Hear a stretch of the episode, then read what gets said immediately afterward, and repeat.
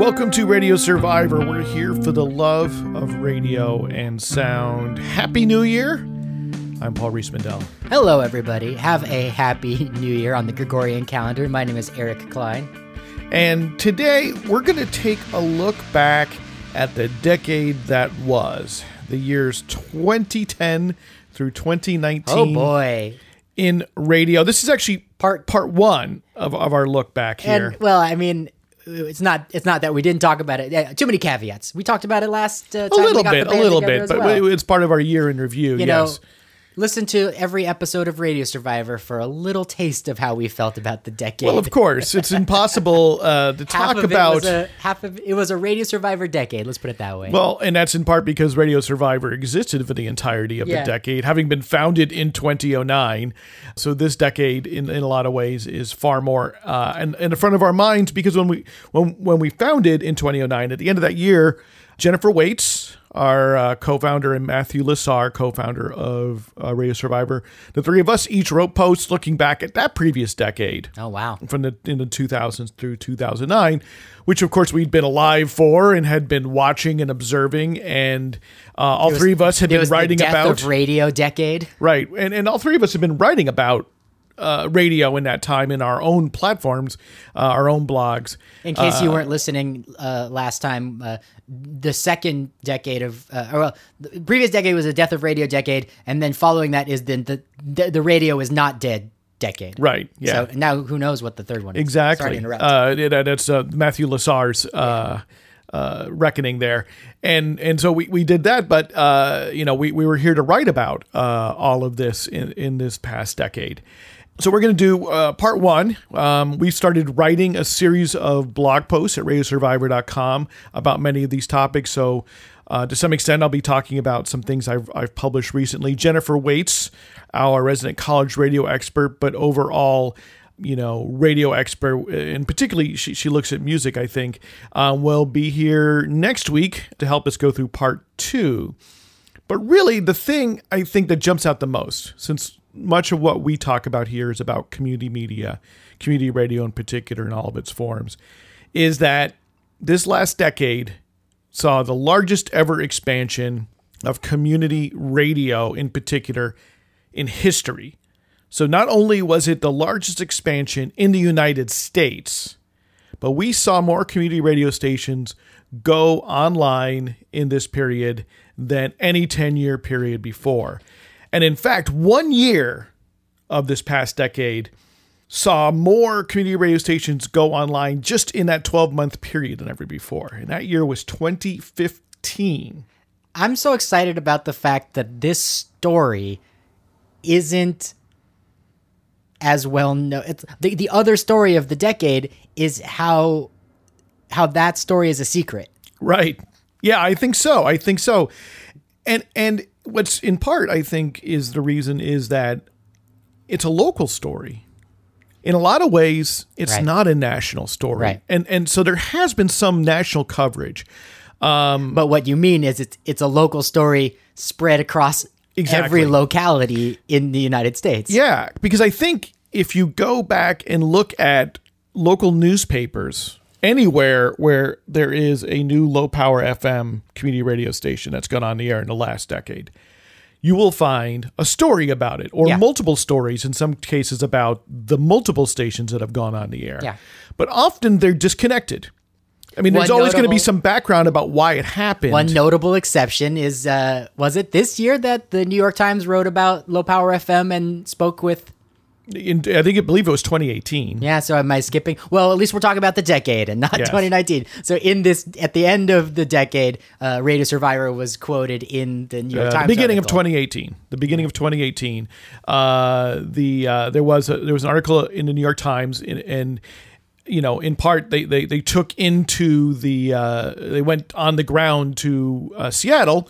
Uh, where a station was having its uh, barn raising party, its its celebration of going on the air. We were there at that particular barn raising. Yeah, Radio Survivor, the podcast, did enjoy covering that story and meeting that radio station's uh, uh, the people that were were putting it together there in the Ballard neighborhood of Seattle. Seattle's a fascinating city for low power FM radio. It's extremely um, A lot of new stations went on the air. A Yeah. lot of new stations went on the air there. quite possibly in part to the hard work or at least the serendipitous presence of uh, Radio Survivor's friend Sabrina Roach, who Right. put in a lot of uh, effort to help those stations with their midwifery uh, getting out there. But also, you know, something in Seattle might have been uh, perfect fertile ground for such media expansion, Exactly. community media. Exactly. And and I think that that because it was this local story, it defied being a national Yeah. story. And and they're also But it's like, I should and they're in- all small stations. We don't want right? to screw up and get our facts wrong, but the number is like I have all the numbers. oh, good for for the what in Seattle. I mean, Oh, I don't know. I do not have was the like numbers for- nearly a dozen new stations though. in in the general Puget Sound area Yeah. even more. Yeah. It's huge. Um, but the, oh, but you do have numbers for low power FM in the United States. Well, right. So how I mean, exciting! I said that 2015 was the biggest year, right? And that's when 524 low power FM station licenses were issued. By the end of the year, there were 1,433 low power FMs on the air. Every single one of them a non-commercial. Every single one of them required by the FCC to be non commercial, to be locally owned. Could be religious. Could be could be Yeah. something else. But yeah, it could be any number of different programming formats, and we can talk about that. right wing non-commercial radio? Question mark. Probably It not. exists. Yeah. No, it does Yeah. exist. Um, and uh, but it, you know, it, it required to be locally owned, which is very important. Cannot be owned in groups. Cannot be owned in Right. chains. Right. You can't own uh, 30 low power FM stations around the country. And the ownership, the the organization that owns it must be a nonprofit. It needs to be registered in the state where it exists as a nonprofit corporation, and it must be local. In fact, the board of directors, the, the officers of that of that corporation, need to be local to the station. They cannot be somebody who even lives several counties away. That that story of the decade is so ah, it's it's so exciting because there's so many things uh, that are sad and upsetting is about the media environment and about everything.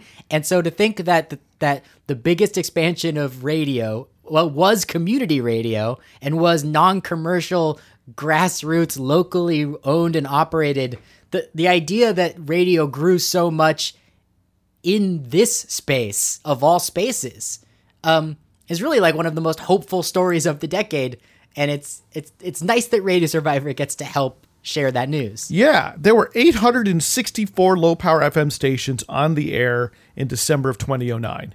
And we remember that that low power FM was created in the year 2000 by the FCC.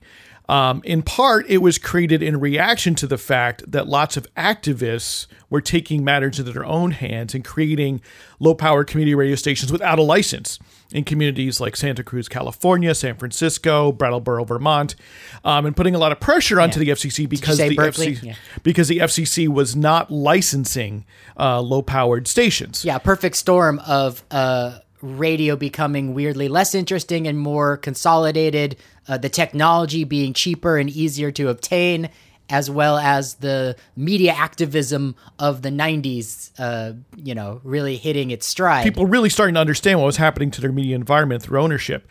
And so the service was created in 2000, and then Congress stepped in and curtailed it Ah. uh, with the at the urging of the broadcast industry, including national public including radio, National Public Radio. perhaps most shamefully right uh, the F, the Congress stepped in and changed the technical requirements for the stations. to sort of slow it down Well, to to limit where they could be built. It- Yeah. It said that a, a 100 watt low power station had to obey all the same kind of spacing requirements on the dial as a 1000 watt full power And station. again, for people who aren't gigantic radio nerds like Radio Survivor uh, stalwarts, like uh, these are stations that, um, as you're driving through a medium-sized city, you cannot hear them from one side of the town to the other. depends yeah, it depends on a lot of factors, but they cover they're very hyper local, they cover very small territory. And so although uh, you They know tend in, to in have. that they tend to have, at least in my experience here in Portland, they tend to have a bigger cultural presence than their actual uh, terrestrial footprint. Well, I think we can talk. I think that's an important point we, we should get to. I- I just want to kind of kind of put a point to this history. I though. keep That's- that's derailing really you from your from your spreadsheet of facts because I'm so excited about what they all mean. Well, so you know, the ultimate effect of what happened then in the in the 2000s is that um, 924 stations were able to go on the air and be on the air by 2009, but they weren't on air in major cities. Chicago, Philadelphia, Seattle, Angeles. Portland, Los Angeles. Uh, they could not have low power stations. There wasn't space on the dial, so they went up mostly in in mid sized And and, again, smaller that's, cities. that's by design areas. because of the congressional That- action. that was that congressional described. action. Then, at the beginning of this last decade, uh, a new act was passed in Congress that in 2012 basically restored the rules, hmm. the Local Community Radio Act, which went back to the original rules which the FCC proposed in 2000, which would allow stations to be squeezed in a bit more on the dial. And in part, it was because part of that congressional action in the 2000s required that an independent third party study be performed to see will low power FM stations cause interference if they are able to be crammed in the dial. And the independent third party study done by the RAND Corporation, which also does a lot of Defense uh, Department studies, found that no, they would not cause any interference. And so, sort of with objective facts in hand, from a right wing think tank of all places. from a Dot, dot, dot, uh, yeah. uh, right wing centrist Yeah. Washington think tank. Because plenty of people who say they're liberals are also very pro defense. I don't know if we want to say right wing. Sure, sure. The Rand Corporation, fun reading. If you can ever pick up any sort of used books that are printed by the Rand Corporation, they're always fascinating. A, a, a militarist organization, if you will. It depends. I mean, I, I'm thinking of one book I have that's about, uh, you know, number theory game strategy by Sure. the Rand Corporation. With it's got nice pictures even. So, with that in hand, Congress came back and authorized uh, a further expansion of low power FM, which would allow it to be in cities like Chicago, like San Francisco, New York, Los Angeles. And uh, that happened in 2013, where the FCC opened up a new license window where people could apply for licenses. And so stations went on the air from 2014 up through to the present day. There are still stations one by one finally resolving issues Right. in their licensing Where uh, to go on the air. a radio survivor curiosity is ha- question unanswered question uh, write in listeners if you know the answer did the what is the last low power fm radio station to go on the air in this conclusion of the second window and did well, it it's still going. right It's still happening. so it's possible that the that the is- youngest low power fm station Will be is- next week. yeah, but we, So- but we don't know at Radio Survivor, so we'd At love this very to, moment. We'd love to find out um, who's left on the list. But we're in the waning days of the of this explosion of low power FM community radio. But what that means is that in the decade that just ended, 1,322 low power FM stations have gone on. These are stations that are on the air currently. Not not to mention uh, how many of those are uh, uh, uh, grateful Radio Survivor affiliate stations, stations that air these these air these here words on their airwaves. Indeed. A few dozen. And so that's a more than a doubling of low power FM stations, Yeah. which I will argue at least a large minority of are true community radio stations. Right. And I will I will define By my terms. large minority, forty-ish percent, something like yeah, yeah, something like that. I, I I estimate a minimum of two to three hundred. and true community. That's a good word. I want to hear what you have to say. Yeah, I, I would define it as such: is that it's an op, it's it's a station which is you know locally owned, which airs local programming primarily. So programming made by local people primarily. So Could be music, could be talk. yeah, and and where and, and where they provide an opportunity for for community members to serve either as DJs, as staff, um, in other positions, uh, to program. So it doesn't mean initially it has to be 24 7 local people. There are small communities where they, they simply cannot find enough people to program 24 7. I visited one of those beautiful stations. Exactly. There was four volunteers. They ran the place. Right. And and they would have been happy for three more volunteers Yeah. probably to show up and and and, and step in the Forget door. what the population was, but it was a small right. town. Yeah. But but where that's the, the whole intent. So even if they're using automation to fill much of their time, that within the ability of the community, uh, anyone who really was interested in broadcasting could have the opportunity. And I put that in, in, in contrast to, um, you know, their stations run by groups that are mostly syndicated programming, hmm.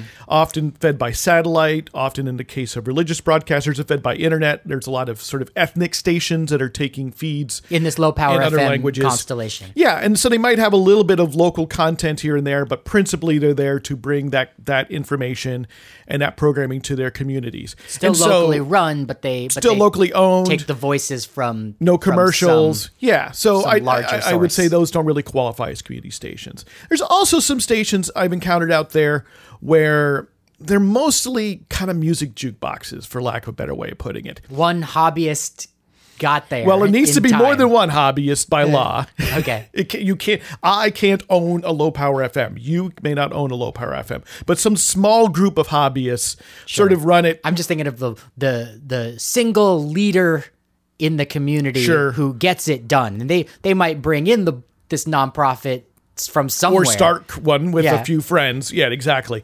And so I've certainly heard stories. Yeah, and so they're you know they're locally owned, and maybe they program in some local music or something. But principally, if I you know there's not an opportunity for your average person to get a show, Yeah. and and to show up on the air, I think we can count those out too. And you know the thing is, none of us. But Yeah. just a caveat. Those stations always lie in potential to become well, right, like 20 years from now those stations could all of a sudden flower and become a, change in leadership. a exactly. place where where where uh, a hundred volunteers create a new opportunity, Yeah. and it's they're just the opportunity is so much more present because the station is on the air functioning. And I'm not criticizing the legally. stations. Yeah. I'm not saying they shouldn't exist. Just I'm, I'm just trying to kind of set them apart. And so, you know, none of us really knows how many of these low power FM stations became community radio stations. There's no central authority. right, but if anybody's trying to figure it out, it's Radio Survivor as best we can with our limited uh limited time and resources. We'd love to know the answer. But the FCC doesn't care. Yeah, so the long as you're- government doesn't As long as you're upholding the terms of the license and you're non-commercial. Yeah. And you're locally owned. Uh, you know, the, the programming matters less. Um, there's a few cases in which you opted in to guarantee up uh, eight hours of local programming a week. that was in the competition to see who would If who there would was run the competition, Yeah. basically, yeah. If there was multiple uh, people competing for one uh, frequency, so they do sort of care about that. Right. Otherwise, We but- know about cases like that in San Francisco and Los Angeles. Oh yes, amongst many. Yeah. Um, you know, and you know, those eight hours, of course, could be just one person producing it. You know, one hour a week, Sure. or, or hour and a half every day, or something. Um, you know, so the FCC doesn't care. There is the National Federation of Community Broadcasters, which has done a lot of outreach in the last few years, trying to uh, bring those community broadcasters Right. on board so they can help them. Another organization that cares about this information. But it, yeah. but they're, but that's optional. You don't have to be a member. Um, and a lot of, I think, people who are creating community stations often aren't even very much aware of uh, how community radio is nationwide and aren't aware that there is even an association. And so, you know, there are stations out there that, that function this way without really understanding or having a sense for what the, the more national perspective is. So there's really hard to count. But here's, here's where I come to my estimate. Like, I'll justify it because I do know that low power community radio stations or low power FMs have gone on the air in pretty much every market in the United States, right? And, and that's counted by Nielsen at the very least. There's like 200 and some.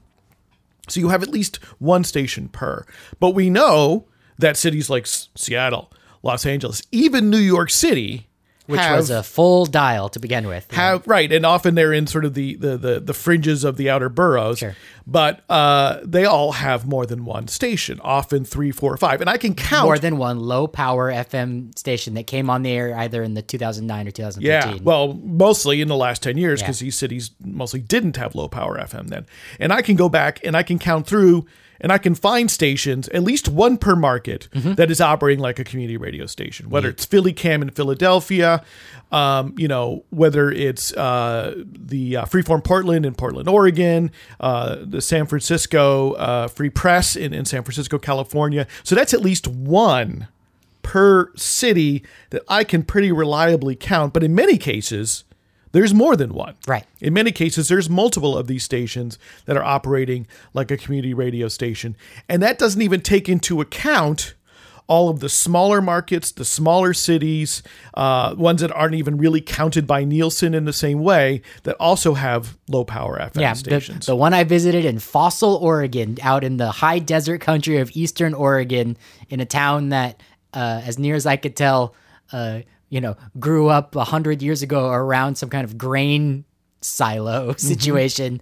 You know, they have a low power FM, and, and it's operated like a community radio and station. what was so fun about it was it's the offices were in a high school, but at the moment they only had four. At the moment I visited, and we talked about it on Radio Survivor, they only had four individual adult volunteers who were running the place. But I could, it, I just felt like at any moment, any given year, those high school students could sort of knock on that door, and the culture of that station could really become a high school radio station, a community run high school radio station in Fossil, Oregon. Uh, and I'm sure that this one example is uh, is at least in potential in many many other of these low power FM stations.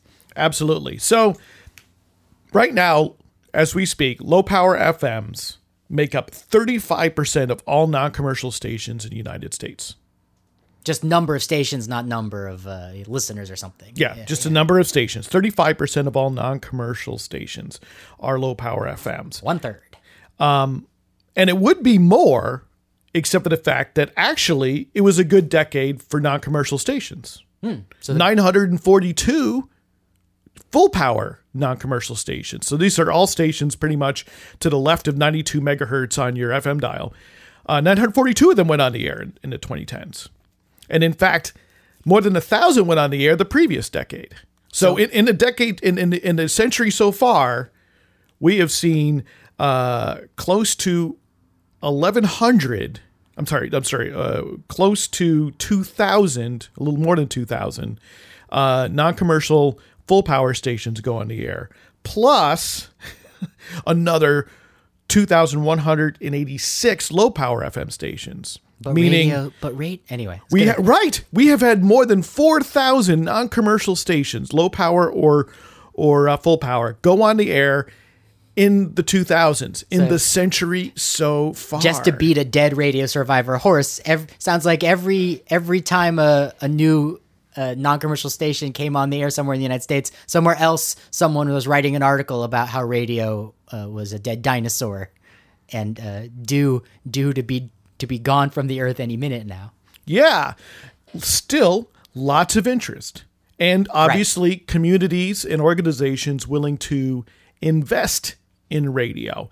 And you mentioned earlier how you you found that a lot of the low power stations that you know and listen to they seem to have more you said more of a community presence often than they have a presence in the dial because they have Yeah. really small signals often you know only a mile or two away from where their transmitter is They're a bigger deal is in Portland, for instance. i think it's true in other Yeah, cities They're a bigger deal. More people care about them that can't hear them than you would think. Well, but they and- can hear them, and they can on the internet. Yeah, right? And I think that that's an important an important point. They're like a local presence on the internet right. of all things. Yeah, and I also think of stations like the Chicago Independent Radio Project, which started as an online community station dedicated to music principally, that then got a low power FM license. And uh, you know, the people in charge of, of Chirp, as it's known, uh, were active in lobbying and, and helping to get Congress to pass the law, which opened up community radio in a city like Chicago. And that internet presence is important, right? Because it means that I think it makes low power FM more powerful. Yeah. If we were talking it's about a repeater station in the That's infinite. in the 2019 Z's. Right, Yeah. right. But but that's even better because it doesn't only repeat your signal 10 miles away, it repeats your signal 100 or 200 miles away. And I think it's probably true that for a lot of low power FM stations, especially in bigger cities, uh, where things like buildings and topography often will get in the way as well, if somebody's just listening, like they may live in a building where they don't get good radio reception in general. Um, where uh, the internet is like the is a primary listening mechanism. Yeah. But that doesn't mean the FM signal and the FM license is unimportant to me. Right? There is something gained when an internet station is able to become also an FM station with a license. And you'll notice if you go and look around, how many newspaper articles are there about a new internet station that goes on the air? It happens, right? Somebody who is savvy with PR or happens to uh, have a bit more of a uh, connected, is more connected in their community. Yeah. You'll see this I'm- happen. I'm, smirking because I feel like it might have happened a lot more at the beginning It of the decade, Right. The, the end of the then current. at the end of the decade. But if the low power FM station goes on the air, there tends to be more press. Which uh, stay tuned in today's episode. We're going to be talking a lot more about uh, the growth and uh, possible degrowth of internet radio. change, massive yeah, changes. the massive, the big curve. Yeah, the near death. But um, you know, I think that uh, still the license confers a Right. level of permanency. A low power FM station being both online and on terrestrial radio is a is a bigger deal than one that's only Yeah, online. it, it's more permanent, and the license itself is a community asset, right? It's something which uh, you want to hold on to because it's it's rare, it's hard to get, and if it goes away, you can't get it back. I would argue also that there's something about forcing the collective action Yeah. around the- keeping the license, maintaining the license, having the nonprofit that surrounds it. That there's just something that because now more than one person has, has to talk to another person, it just builds more community around it. I think that's right. I think it, you know it was sort of baked into the design Yeah. of low power FM to begin with, and and from that, I think it's, really, successful. It's really hard to keep people working together in general, but with with the kind of paperwork and bureaucracy and deadlines that come with maintaining an FM license, uh, people are are are forced into rooms with one another more often than with other special projects that might sort of uh, have less urgency. You know, I'm thinking of any other kind of artistic project that doesn't require maintaining an FM license, including internet radio. And while I, I do believe that the explosion of low power FM and community radio in the United States is, is probably the largest share of its worldwide growth, we also saw lots of growth in community radio around the world. It grew in the UK, it grew in Australia. Uh, it began to grow in India, where hundreds of letters of intent, which are basically uh, like a construction permit, were handed out in the early part of this last well, and decade. again, because the technology is just so affordable now, it's the potential is always there. and and there are activists yeah, people want on. in, in these in these countries motivating governments to to allow them and in many of these countries uh, broadcasting has been much more consolidated first often in state hands uh, with at least a state funded broadcaster like a BBC or and then later with with a much smaller number of commercial and, I, operators and I'm thinking about what we learned this decade uh, about the radio in Brazil. Is a really interesting example of this, um, and not to mention the. So that's where that's- there are community radio Yeah, stations there's community radio stations. They're sort of like low power. They they're all they all exist at one frequency, and each community has one. We talked to uh, Alvaro Burns Alvaro Burns, friends of the show, about it on on the show. I don't know if that was this year or this decade. I forget now. that it was this past ago. decade but it was in the, it was in the year 2018 And we also spoke about uh, community radio stations that were essentially unlicensed pirates, but were had attempted to operate as licensed oh, in- in Argentina. In Argentina, that was a great episode as well. And so we know that those are two examples in South America of low power FM. As well, we learned about community radio stations in Honduras in this That's right. past year. So eh, we've seen a lot of that growth happen in the last decade, and that's why I feel secure in saying not only was it the greatest expansion of community radio in the United States ever, but it was the largest expansion worldwide yeah, of we, community we radio. talked a little bit about Africa. We would love to talk more to people that know something about community radio and the growth of unlicensed radio and licensed community radio throughout the entire continent of Africa.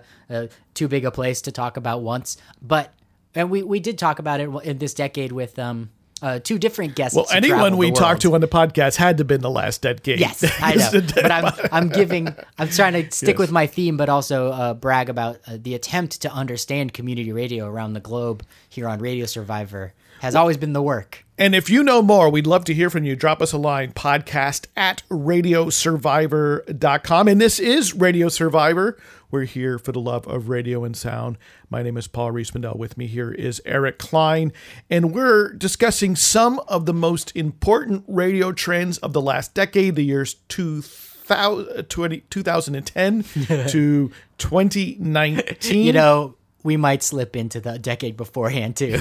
and uh, you know we just got through highlighting what I think is potentially the most important, which was uh, the explosion in community radio, especially prompted by uh, enormous growth in low power FM stations in the United States. Yeah. And and Eric, you you mentioned another trend, which is uh, the near death of independent internet radio. Right. We we were hot on the trail of this story as Radio Survivor. Uh, I think in the second year of our podcast, that kind of almost became our number one like breaking news In topic. 2016, yeah. And I want to tie this to low power FM. and we're talking about radio on the internet. Yeah. I want to, but I want to tie it to low power FM because one of the things that makes low power FM great for communities is that it's inexpensive to operate. Yeah. Right? So on the one hand, it may require a lot of collaboration, community building, You might have to pay the rent somewhere. Organization. It, it helps if you can find a free building. right?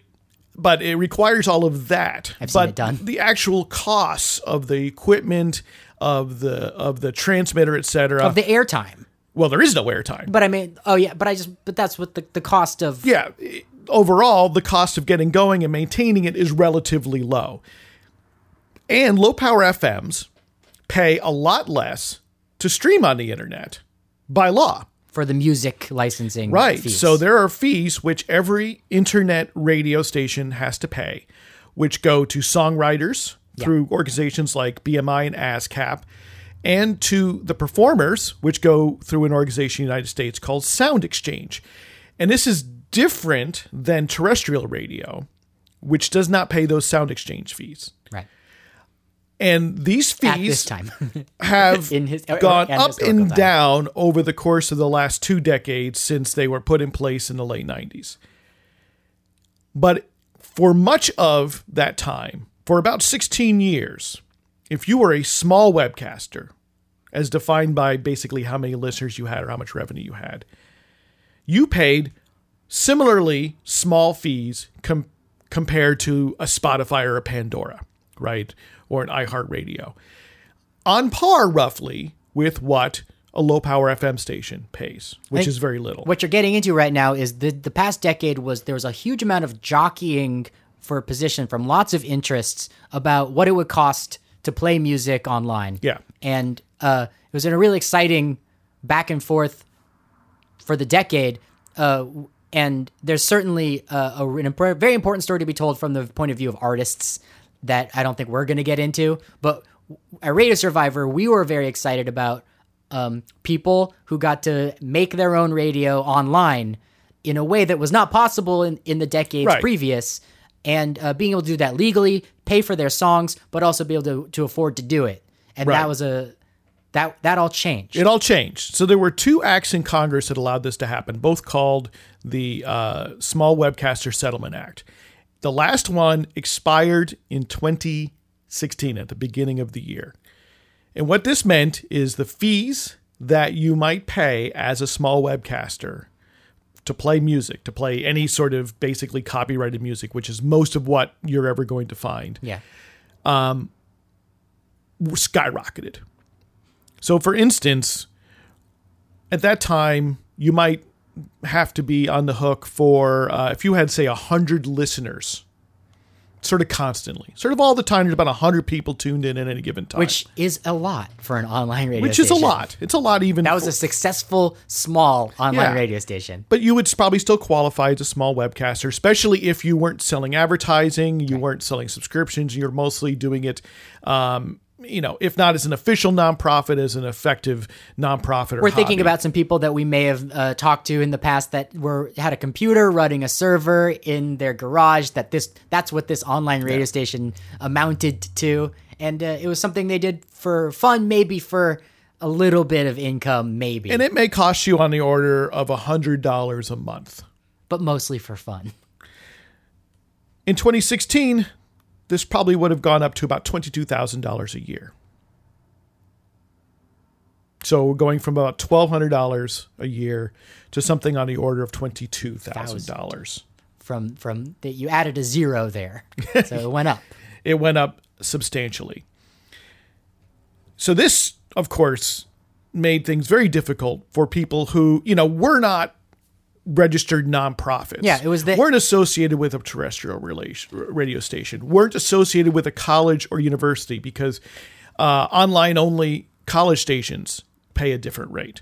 But who are just sort of, hey, let's get together and make a radio station because the internet just lets us do that. It's Right. like the same Well- spirit of, hey, let's get together and make a podcast. We've right? been talking about yeah, we've been talking about low power FM and how cool it was for communities of people around the United States to have come together around a mutual love for spinning records, perhaps. And there were projects that existed in the decade that were the, the exact same thing, but without a license. You know, groups of people got together, you know, around their love for spinning records and, and community and made community radio stations that were online only stations. And it was viable because, um, because the fees were affordable. And then in 2016, it, it stopped. And that was another Radio Survivor story that I think, much like this gigantic, unprecedented growth of community radio that we just talked about in the first half of the show, the biggest expansion of community radio ever in the history of radio happened without this massive contraction yeah, with very little the same thing. But notice in especially the mainstream press. And comment at the same time, uh, there was this company called Live 365, yeah, there were so many different which exists again. platforms for for creating radio on the internet. But in- Live 365 past decade. was arguably the biggest one for your average uh, small webcast. could have been could have been a Twitter. And Could- one of the things that was- a Pandora.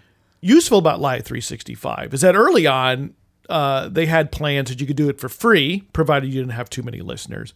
But they even had plans for a good number of listeners where they basically took care of all your costs. So they're taking care of both the cost of hosting the actual broadcast itself, as well as taking care of paying your, your royalty fees. And you just wrapped it up into one monthly fee and that could be you know as little as 50 bucks a month uh, going up uh, several hundred dollars Yeah, not unlike what podcasters these days continue to sort of factor into their Exactly. their plans and budgeting. you know. exactly and live 365 had already been running into money problems in the previous years through a variety of factors but this change in the law pretty much put a nail in the coffin and they went out of business in january of Yeah. 2016 So the dominant platform that was available for hobby broadcasters or small, you know, small entrepreneurial radio internet broadcasters was now gone.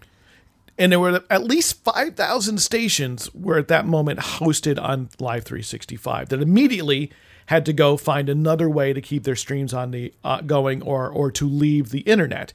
And we really have no way of tracking or knowing how many went away. And how many listeners But they we know had and what they anecdotally, uh, we've heard from many people who who who folded it in, uh, you know, and anecdotally from people who said, "Yeah, the station I love, this other this station I used to love went away." So we know it had a tremendous effect. And then a couple other companies were in the mix that kind of uh, were trying to help out the small webcasters. Uh, one company was called streamlicensing.com. So they weren't going to provide you with your hosting, but they would help you uh, sort of mitigate these fees. And they did it by sort of aggregating. And we talked to the folks from Stream Licensing. Yeah, again, Radio Survivor back then. listeners who've been with us for half the decade that we've been creating this podcast radio show will will this this will sound familiar, nostalgically familiar that this was a really uh this was a moment that we uh, documented. And that company went out of business in May of 2019. Another company called Radionomy, which is based in Europe, Yeah. offered uh, to host uh, your shows for free, and they said they were covering your your Yeah. uh, your Again, royalties the, as well. the two costs one Yeah. getting getting computers connected to the internet to play this music for listeners and two paying for it to the people that and, created and it. Radionomy for for folks who are old school internet uh, is the current owner of Winamp. Aw. The uh, the audio player app and and the current owner still Winamp. of Shoutcast, which was also again an early, uh, really one of the the first I think practical, open-ish Yeah. internet radio broadcasting platform that didn't require that you owned expensive software from RealNetworks Yeah. or or Microsoft. I think I would. I'm not putting my uh, technical foot in my mouth if I say that Winamp is what VLC player used to be. It used to be the the free media player on everybody's desktop, and it really was almost like a It was, I mean, it was an app that that brought media into your computer life, into in, your in, in internet a life. time when when maybe that wasn't an easy thing to do, when Yeah. we couldn't just take it for granted. So they currently own Winamp Good and the old Shoutcast Winamp. platform. Radionomy, uh, you know, said that they would they would cover you could broadcast free with them. The interesting thing about Radionomy is that they required that you have a minimum listenership. Okay, Uh, in part because they were selling, they you agreed to carry some ads they had a business model trying to do an ad-supported business model. Yes. model. But then in May of 2019, they said they were no longer going to support broadcasters based in the United States.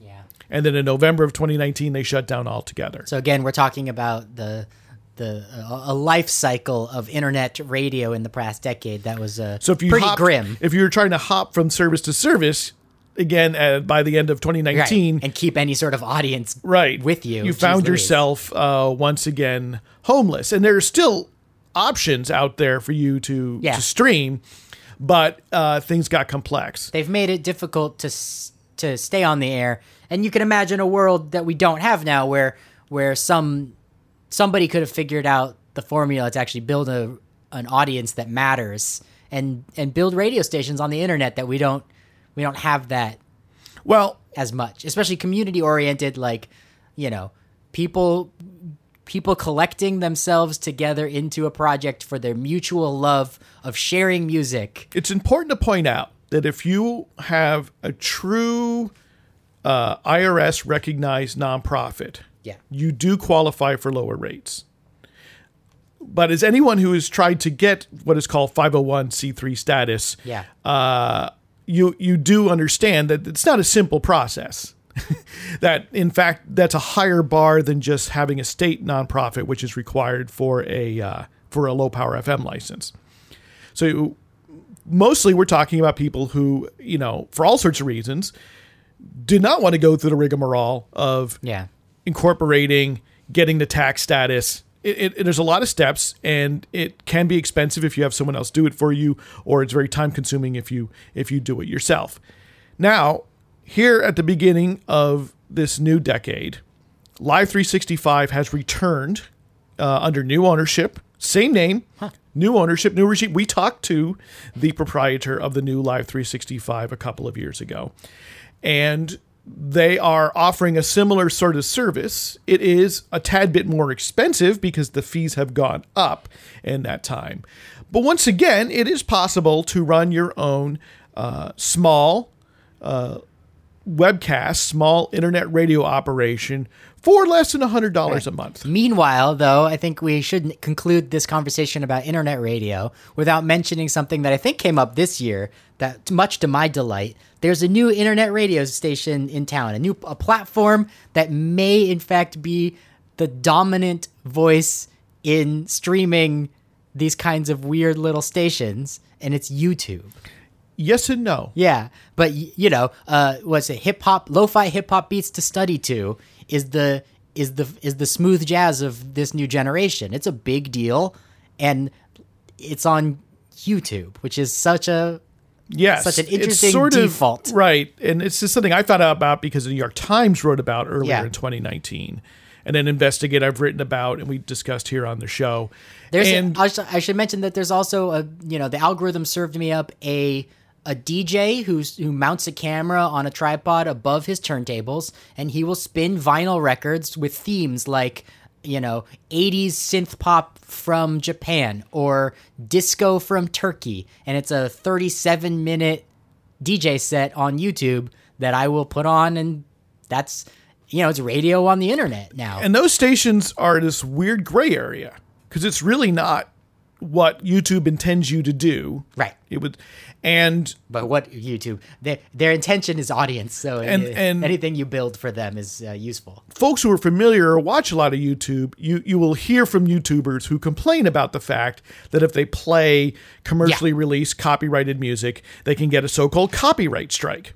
Right. And and someone can demonetize their video and say, well, you can have this music in your video, but you will earn less or no money. Yeah, or the money, from any or the monetization goes to the owner of the music. Correct, yeah. No matter how much effort you put into everything else in the in the project, other than the music. And so these stations that are uh, these kind of pirate YouTube stations are in some cases uh, basically just stay, stepping, st- staying one step ahead Right.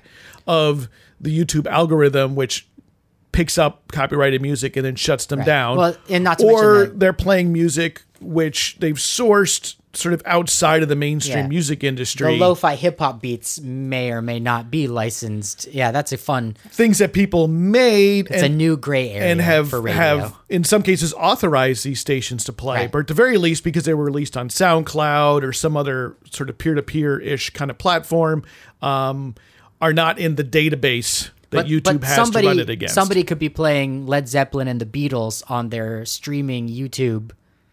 and then it's just a matter station. of time until YouTube shuts them down. Yeah. and then they have to find a new channel. You know, it's a bit more of a cat and mouse. It's not the same as the So, FCC coming after. I you. brought that up just as a distraction from the main story of the decade, which is that it, it's become a lot more difficult to put an internet radio station on the air. And and luckily there are people and there's other services like the new Live 365 who are who have worked hard to make this something uh, that is still approachable and sustainable. And yet it's ironic, as I always point out, Yeah. that video, which is much more expensive to Right. uh, broadcast on the internet than audio, is free because one of the largest companies in the world Yeah. chose to subsidize it. Well, and I would and add audio, even in the form of podcasting, kind of isn't. because of the advertising potential, both Google and Amazon with Twitch are are willing to to put their muscle into this free service for now. Uh, not to mention, Facebook would like to if they could figure it out. Well, that's that's internet radio for the decade, but we're not done yet. We're not done yet. And this is Radio Survivor. We're here for the love of radio and sound. We're heard on well over two dozen community radio stations around North America and Ireland, as well as internet stations and Part 15 legal unlicensed AM stations. And we're heard online at radiosurvivor.com. You can subscribe to our podcast there or at any podcast app, whether it's uh, Google's podcast app, Spotify, Apple, or Stitcher. And we'd love to hear from you. Drop us a line, podcast at radiosurvivor.com. With me is Eric Klein. I am Paul Riismandel. Paul, you had two more topics you wanted to cover on today's show, and we have see about ten we- more we'll minutes. see if we can do it. Uh, Which one was more exciting to well, you? the more exciting one really is a service that uh, no one would have predicted 10 years ago. yeah, Really. That this one is weird because it's it feels much more like a like a Stranger Things throwback '80s type era docu you know platform than a than a future 2020 platform. And we're talking about what have come to be called Franken FMs. TV on the radio. TV stations that operate like radio stations because they can be heard at the very far left end of the FM dial at, at about 87.7 FM. So for a while, this was a like a like a happy accident for these stations, but then uh, some uh, entities in different cities around the United States figured out that this was actually a business model, a way to get on the radio. That radio is more valuable than the video. Yeah, so they would put their TV stations up in order to get some market share with a radio audience. Or, or change over their the Yeah. programming. And so this is because of a little kind of almost loophole in the digital TV transition. Right. You may require back in June 2009, you either had to have a new digital TV or a you little may converter remember box. that you would require to convert your analog television to digital. right? I think most people have probably gone out and gotten new TVs in that time, but that that happened.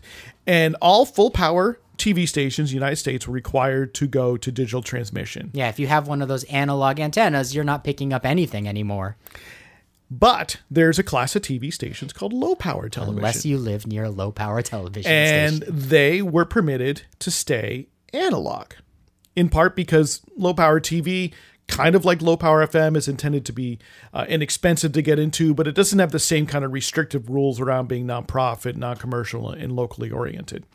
But nevertheless there were these stations that got to stay analog.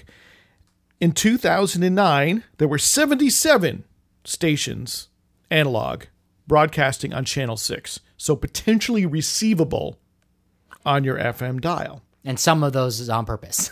some of those were radio stations. you know and i don't know how many Yeah. in 2009 So on TV, they were broadcasting a, a static image, but on the radio, or some kind of moving image they're required to broadcast some sort of image Back in 2014 is when I first figured out the phenomenon. When I first heard my when I heard my first Franken FM, a station on the Chicago dial at the time at 87.7 FM, playing smooth jazz Of all things. to Chicago. That the station has changed since then. I found 18. So I went to the FCC database. I looked up every single one of these stations to the best of my ability, whether they had a Facebook page or website or something, and found that 18 were definitely operating like a radio station. Today, there are only 41 analog channel 6 stations left, but 31 of them operate like TVs, like radio stations. So there's been a doubling Yeah. in in in roughly 6 years. and the sword is hanging over their heads. but the sword is hanging over their heads. That's because it's always been in the plan that these stations would be required to go digital.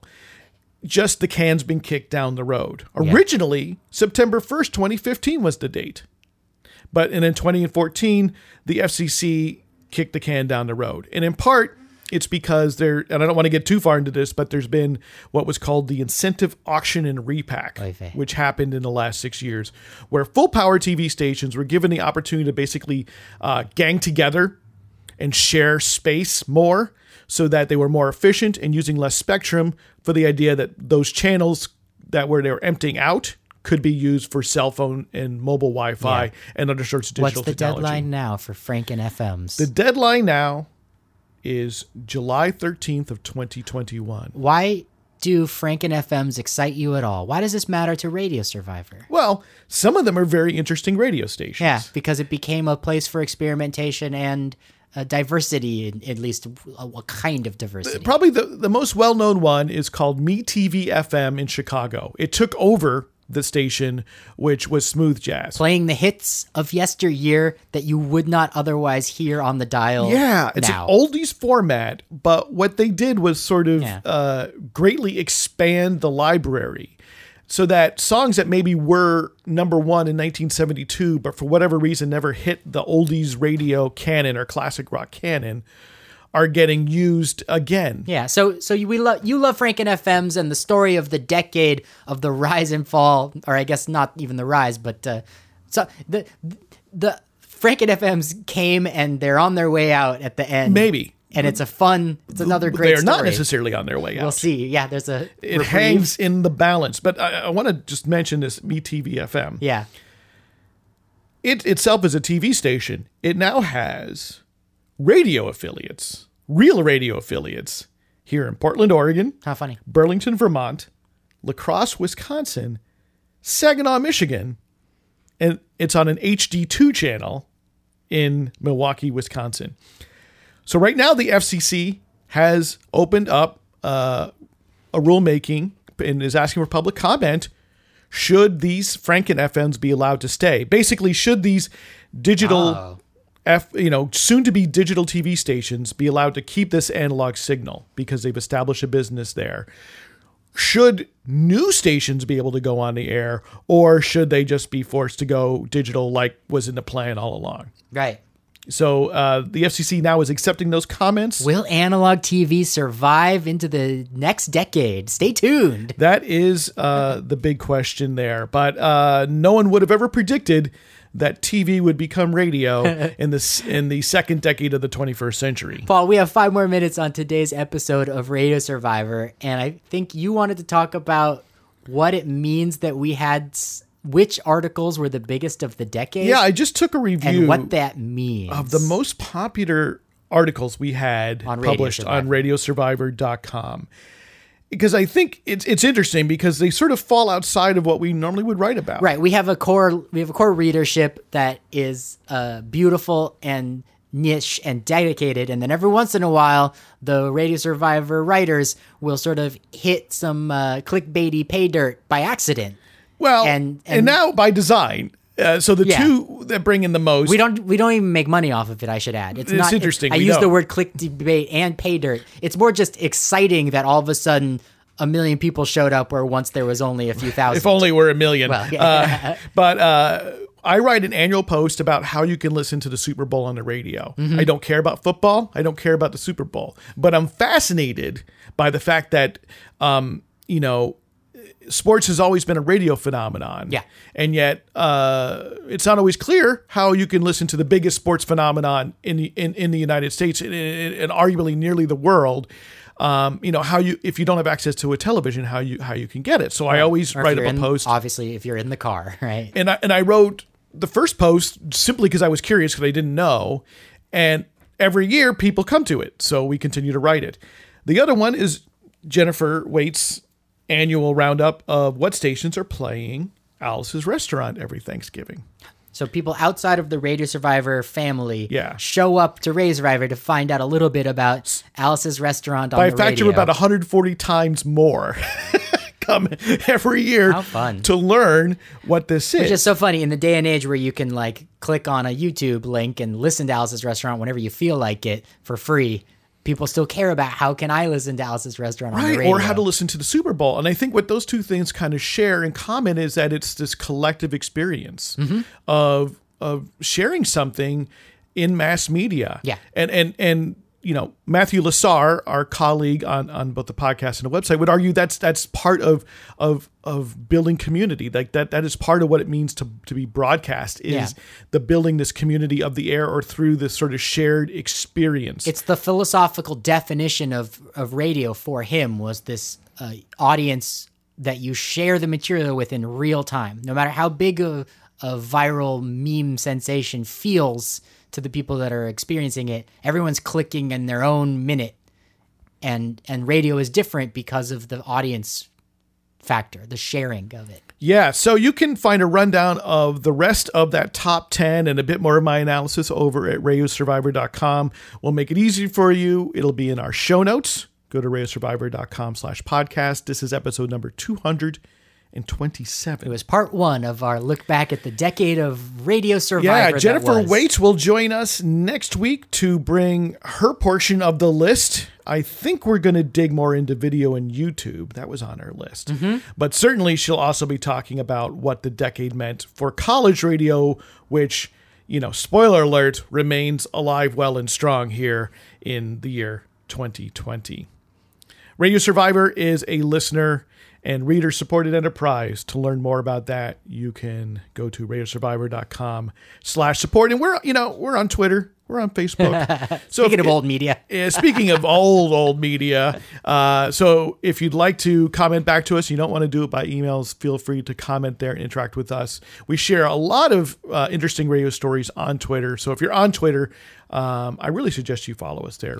Yeah, I, I should I want to add in the last minute that just this concept of Radio Survivor and college radio, um, I think that everybody at Radio Survivor sort of has like really grown into the notion, the feeling comfortable that that college radio has always been um, sort of the it's one of it's it, either it's always been a part of radio. Now, like uh, Jennifer talked of uh, about a month ago about how someone wrote an article this week that uh, that college radio was born in 1980, right after REM hit the, and it's like Sort of an offhanded remark, yes. and no, college radio in many ways is the beginning of the history of radio in the it is United 100 States. years old. And and as radio has been defined as a cultural institution, uh, college radio has always been there alongside it, sort of as the uh, well, as like the the adolescent version of what radio would always become. It's always been a part of radio culture, and then it gets forgotten quickly or written off. It is the not, innovator.